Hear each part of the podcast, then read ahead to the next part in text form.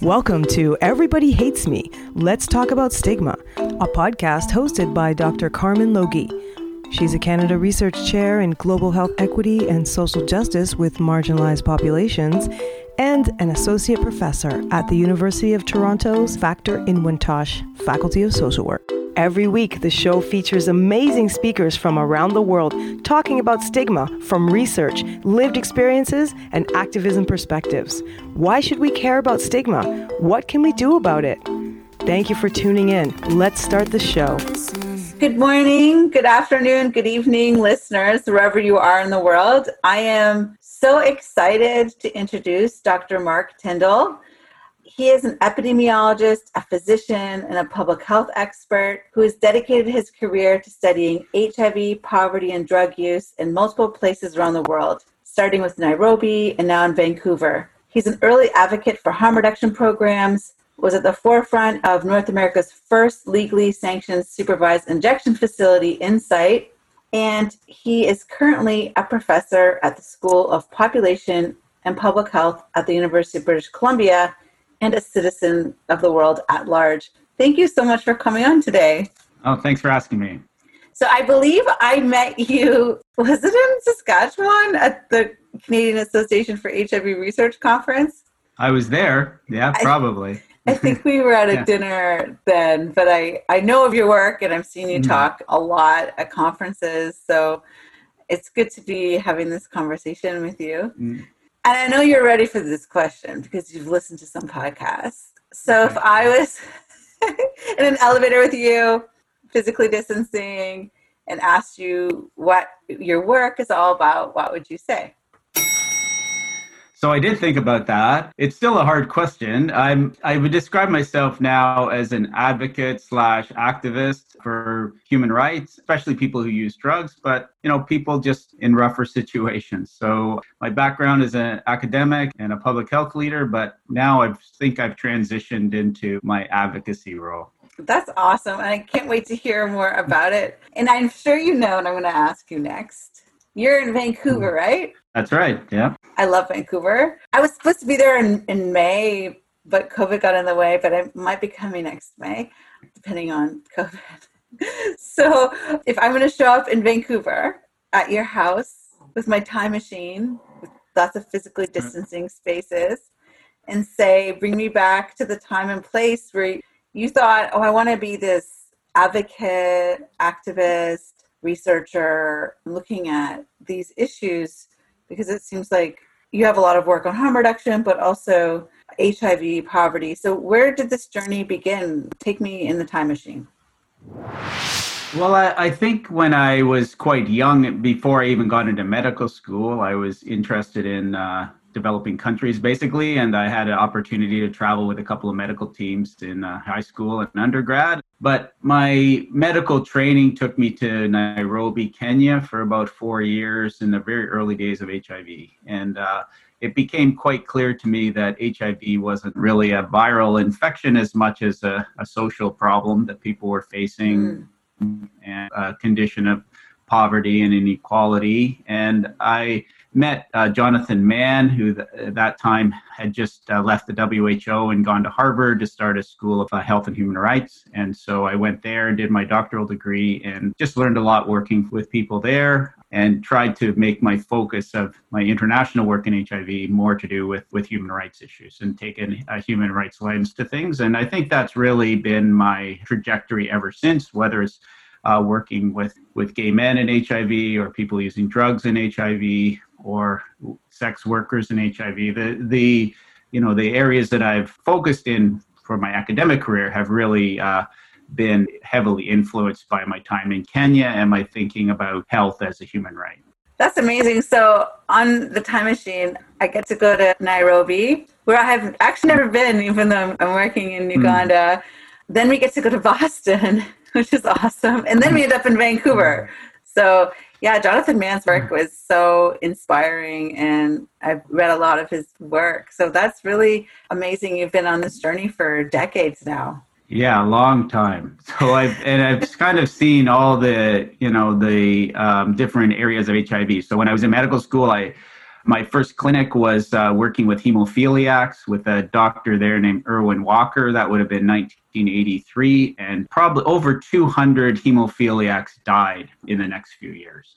So uh, Wow. where there's no treatment, and it, um, just people, you know, who just were, were coming in for their regular uh, blood um, blood products, uh, all of a sudden came down with AIDS and died. And then uh, I saw the first people in Canada, some of the first with, with HIV in, in Canada when I was doing my medical work in uh, McMaster. And then I got to see what happened in developing countries in, in Kenya. And then, and then came to BC, British Columbia in 1999 and got involved with the people who are using drugs and HIV prevention there. I love how holistic and you know your journey has been so interesting and comprehensive. So I'm, I know you know a lot about stigma experienced by many different populations. So if somebody was to ask you, it's 2020, what's the big deal? Why should we care about stigma? What does it have to do with human rights or HIV? Or what's your thinking today around what is the urgency or the importance of addressing stigma? Well, st- stigma, I think, is just the the new phrase. You used it in your podcast title, um, but it's really the just describing human rights abuses of people, and not, uh, Mhm. you know, not treating people as they should be, or, or not giving them the opportunities that they need, and to just set up, you know, structural uh, structural situations where people can't succeed, and um, that's basically what we've done over and over again. And my work right now with overdose uh, crisis in, in Canada and British Columbia, um, it comes down to that. We just we just don't care. How could we, you know, in British Columbia, just watch you know six or seven thousand people die of overdose and essentially do nothing? like we're not. There's really no structural changes. We, it's all kind of little bit here, a little bit there, and naloxone program here, and a supervised injection site there. But we really haven't done anything significant to change the trajectory of people using drugs. And still, the basic message is these drugs are bad. Don't use them. And if you do, it's your your fault. And so that's uh, you know that's the definition to me of stigma and uh, and discrimination, and uh, really blaming the people that are victimized and making them pay the price, which is often their lives. Wow, that's so- so powerful. Could you maybe walk us through an example of a person? You know, we're talking right now about the overdose uh, epidemic right now. Could you maybe walk us through a fictional person, what stigma might look like in their day to day life, and and maybe you know we could understand the power stigma has to prevent people from getting the support that they need to live a good life. Well, how else can you explain how we haven't done anything unless it's stigma? I mean, that's the simple explanation to kind of capture our whole response, which has been uh, so poor. And we know basically the you know the war on drugs and criminalizing people who who are addicted is uh, just such a a terrible thing for society and for the people impacted. And so I think that it really encapsulated everything. What what I've been working on very recently is this idea of a safe supply for people, and uh, that was not really part of the harm reduction toolbox until two or three years ago and having just worked and seen people in uh, coming into the uh, overdose prevention sites and supervised injection sites with poison drugs and the only brain damage is uh, seems to be pretty ridiculous response. We've refused to uh, allow them to have it and actually we've in the last few years have made it more difficult for people to get safer drugs by cutting back on our prescriptions. So i think the the policies that we've developed from the medical side have actually contributed quite substantially to the deaths that we're seeing right now and giving people really no options but to buy tainted poison drugs. So my you know, I think that's a great example of why would we not want to give people a drug supply that won't kill them? And to me, that's a just an obvious question. And uh, for some reason, uh, people are not very supportive of that idea by and large. I'm so glad you shared that. I want to ask you 2 Mhm. questions. The first question is Could you explain to the listeners what does the safe supply mean and what might that look like?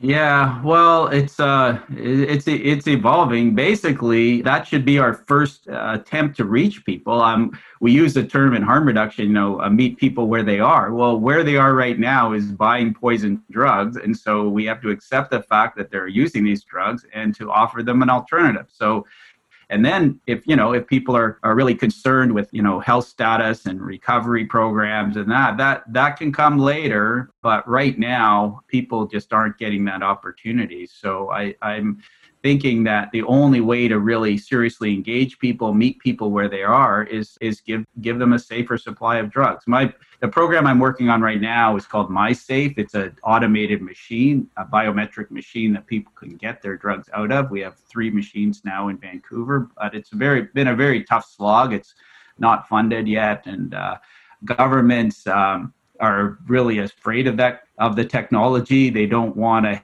headline um, you know that you know the the state is giving out drugs in a vending machine and they're very concerned about the technology but it's really a safe way and a very low barrier way for people to get a hydromorphone that uh, can be a substitute for their uh, opioid use. It, it's not for everybody, but for a lot of people that we have on it, it's been uh, life changing. And then, you know, really, it's it's two two focuses. One, they're not going to overdose on it because they know uh, people know what they're getting. And the second is it really cuts into the hustle where uh, you can get up in the morning feeling drug sick and just go get the drugs rather than having to scheme and plan how you're going to possibly get money to get to get these drugs. And uh, to me, it's it's just common sense. Like, why would we think that, you know, even setting up supervised injection sites, which I'm totally behind, I think people need a safer place to go to meet somebody that can, uh, you know, support and help them. But um, by the time you get to the supervised site with a pocket full of dope, 80% of your problems are over. Like, you've already gone to quite lengthy extent to get these drugs in your pocket. And, uh, and then just to use them and turn around and an hour later you have to do it all over again and we've Mm. created this uh, this structure for people that's uh, impossible for them to ever get out of. And uh, it's really to me you know we just don't care. Like it's uh, it's stigma just overrides all our lack of response all our lack of accountability. Um, nobody's really responsible for this because we blame the people that are uh, most impacted themselves. And if there's you know 50 overdose deaths today or 100 overdose deaths today nobody's really that that concerned about it I want to get more into this vending machine. I think it's so cool. And I did notice I've been reading a little bit about you doing that. So I'm really glad you brought that up. Um, before we get there, because I know the listeners are from varied spaces in, in the world and in society. So maybe you could just, just define what is a tainted or a poisoned drug supply. So this is when people think they're buying an opioid and it's got something else in it and that could cause them to become sick or to overdose. Is that because I, I know not Oh. everybody is, is an expert in this topic that might be listening in. well we've seen it unfold over real time so you know i've i've watched people and followed people who use drugs for tw- over 20 years 25 years um, and it, they still had the same structural issues and structural violence and the and the criminalization and the terrible situation we've set up for people but starting about 2015 more people were overdosing and when drugs were checked they had fentanyl in them and so Mhm. Initially it was the switch over from heroin to fentanyl was a surprise to people. Um, they didn't realize this was happening but very quickly people couldn't get heroin anymore and everybody knew it was fentanyl. So there's not a there's not a surprise in a place like Vancouver that people are buying fentanyl. Um, Mhm. but the what surprises people is just the lack of quality control and the lack of and the um, just in you know very uneven potency. So we have a batch come onto the street and uh, it's not strong enough, and everybody's wants more. And then the next day you get a batch that's super potent, and everybody's dropping. So it's Wow. really um, just really a quality control issue. Fentanyl itself is a adequate drug for people, and there's people that prefer it over heroin. But um, when you have uh, it controlled by you know labs that are you know in somebody's basement with a blow dryer and a, a you know and a blender i mean it's not going to be very good quality or consistent quality so we really have to take it out of the hands of people that are making this stuff up in their basements and uh, give people uh, a quality product but it's not a surprise anymore people mm-hmm. do get surprised if they find fentanyl mixed with their cocaine or their crystal meth. That occasionally happens, but again, it's all to do with prohibition and driving producers to have a more concentrated product on the street, and it's killing people. Thank you for for that um, information. And I so I want to say, okay, so you have this vending machine project, which I think is so original and innovative and important.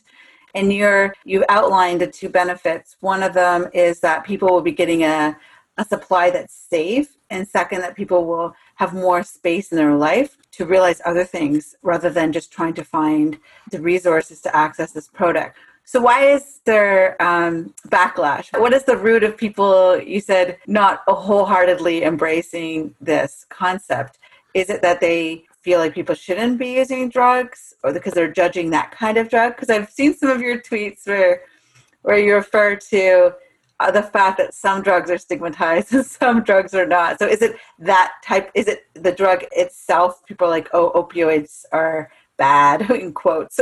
Or is it people or is it addiction that's stigmatized? How do you how do you um, understand all of those layers that are preventing people from supporting this concept. Yeah there's quite a lot of layers. I mean for people who haven't haven't seen this um, it's not really a vending machine as such. It's a big it's an 800 pound square steel box with a little screen on the front of it. So it's a very secure place for people to store their drugs basically.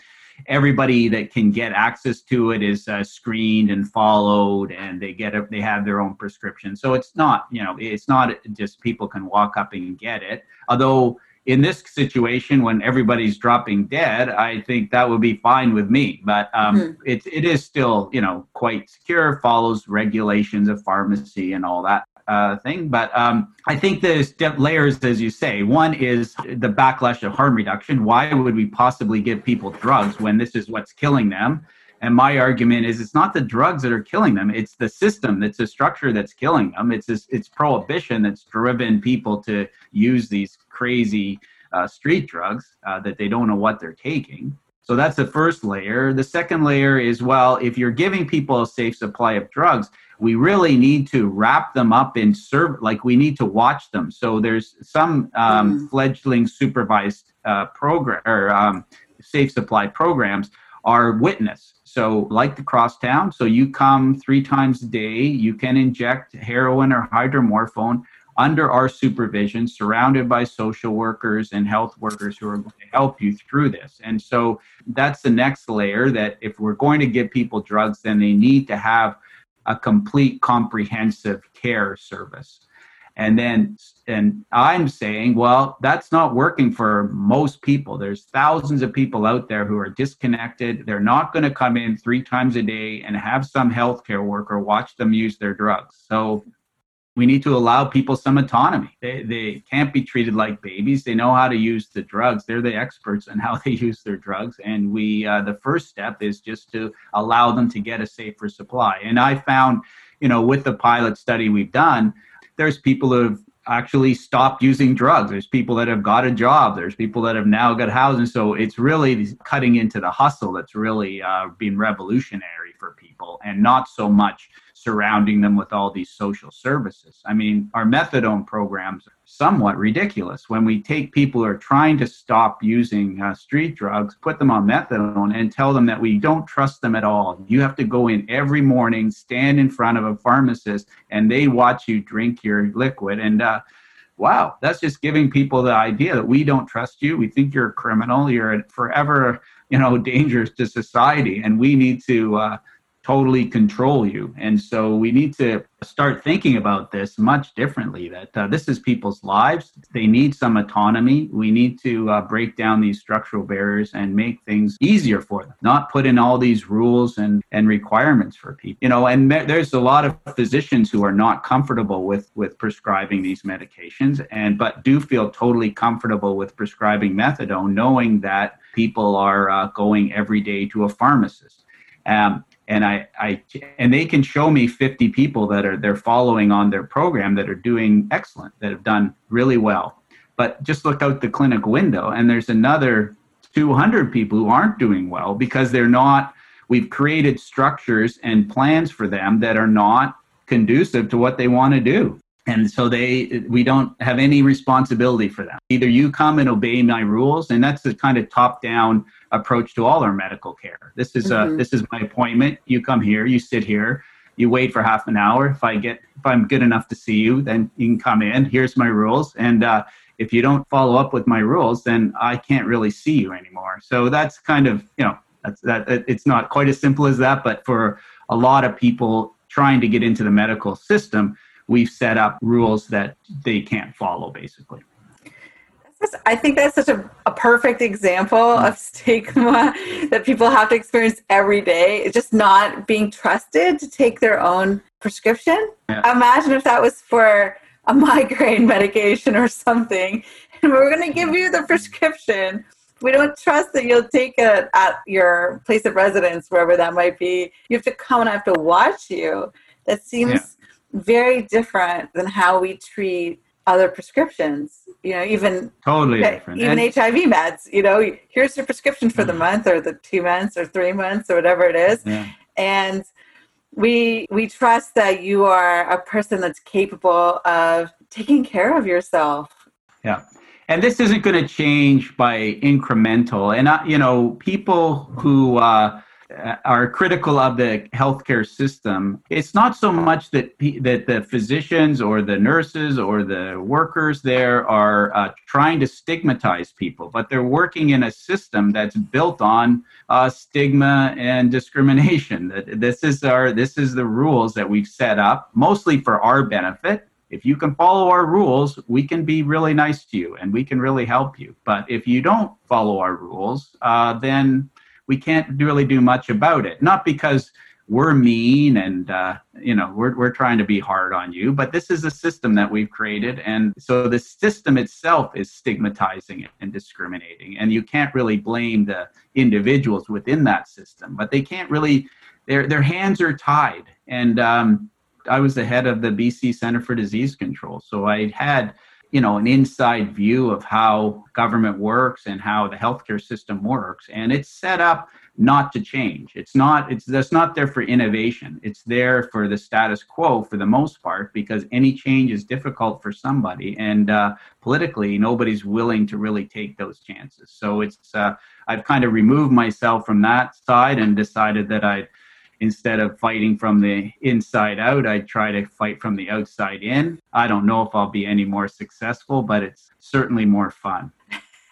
Which is really what you know. we were hoping that our work is also bringing mm-hmm. us some some joy and fun and and I just also mm-hmm. appreciate you your work and I've I've seen some of your publications looking at um, structural violence and how how we really had to start thinking about who has power in the system and who doesn't, and if we're willing to give away more power to people to take care of themselves, or if we are always going to be this sort of paternalistic figure. You know, it's super interesting, and I'm really happy that you're doing this work you know, I've had a chance to think about this. I left the BC CDC almost two years ago, and uh, even you know, whether you're in academia trying to do uh, you know do the research, you're still stuck in a very uh, top-down paternalistic model. There's certain rules you have to play by, and if you turn your research into some sort of advocacy for policy change, you really risk your academic credentials and your ability to move up that ladder. As an academic, you're supposed to approach your question with really no bias, that, that you're trying to find out the truth here. And when you find out the truth, usually you move on to another question and try and find more truth. But we have a very difficult time. And HIV is a great example overall of really everybody in it studying it knows it's not much to do with the virus. It's all about structural violence and discrimination and the way we put people in it. But many people in academic academia it's very risky to, to go outside of your bubble of uh, hypothesis generation and, and writing your next paper and how that ever gets translated into anything useful for people is uh, is the real challenge. And that's what you know I've come to uh, my conclusion at this stage of my career that I don't really want to write any more grants. I, I don't there's no more questions that I need to answer right now. There's uh, um, most a lot of the questions have been answered. It's just a matter of how we can implement some of the things we've learned to really make changes. And so I think any person who's paid their dues in academia they found answers and they they have some responsibility to act on them and not just go on to their next question and and count how many publications they have on their cv i totally agree. Hmm. I feel like coming from a social work perspective we're a little bit supposed to be a little bit more into social justice but I think there's a lot to balance when you're trying to create social change it's not an easy effort at all. So I'm watching and being inspired by your work. I use fun in a very uh, specific way. It's it's not it's very challenging and it can become quite discouraging. There's a lot of people that in my cohort or people that I know who have been at this for quite some time around drug policy and rights for people, and it's a, it can be it can wear you down after a while because uh, it is not an easy system to break, and it's much easier to uh, you know write a grant and write a paper. And uh, it's much harder to uh, advocate and try and implement and try to get things happening for people. And i still get quite a bit of my satisfaction from day to day uh, feeling that my um, audience is people who are impacted. In this case people are using drugs and I really don't care that much about my academic colleagues as far as, you know, I want to get along with people and things, but the people that I care about are the letters that I get from a actual a person who's really thankful that I've, you know, intervened. And uh, that's far more satisfying to me than, uh, you know, getting a, a, getting a note from an editor that I got a publication coming like it. So yeah. I mean it's taken time. I mean i've done i've checked all those boxes off. I've, I've been through all that but i just really want to encourage people not to to look at their own structural limitations and the and what they're under as far as uh, trying to do this research and work in this area that there's a lot of walls that need to be broken down there too. And the system we have right now is uh, is not particularly effective for uh, instituting change Thank you. And that actually leads perfectly into this last question on stigma, which is what do you want the listeners to do about it? How can they be part of that? So you just mentioned think about the walls around you that need to be broken down, maybe to reduce that power imbalance or reduce the barriers for you creating or affecting social change. What what else can you think about? Because we have all different listeners. We have people in all different some people walking their dogs some people working in coffee shops some people maybe are professors. What can the listener do? Yeah that's a that's a great question. I mean i i think that you know there's so many things that people can do individually that will make a difference. Because i think part of the discouragement of people when they see you know oh the overdose crisis is a good example where i really don't see that much changing because there's not the political will to give people a safe supply of drugs or decriminalize drug use, the obvious things we should be doing. And so I think people need to really be aware of the structural challenges are out there and start breaking down those walls, be it a political movement or activism. Medical people and researchers are quite disconnected. So when I, I attend, you know, rallies and protests and things now, that's where I spend quite a bit of my time. And often I'm the only doctor there or the only person mm-hmm. from a, the uh, the government or the, like and i just wonder like where where is the where are people who who feel that it's way better spending their time in their office or in their university um, than you know getting out there and showing support for people and really pushing hard for change and it takes um you know you can um, really get challenged with your credibility when you do that. But I really think people need to stand up, stand up and uh, and really fight for what's right. And there's so many people with you know great ideas and write great things and um, are you know really good influencers. But I don't think there's enough of that. And it's just saying enough is enough. You know why Mhm. why are we letting all these people die? Why would you put somebody who's addicted to heroin in jail like it like it, things that make absolutely no sense and are bad for the people but bad for society and uh, we really need to have people you know think about that and, and stand up and, and you know get out of their chairs and uh, and agitate That's that's awesome.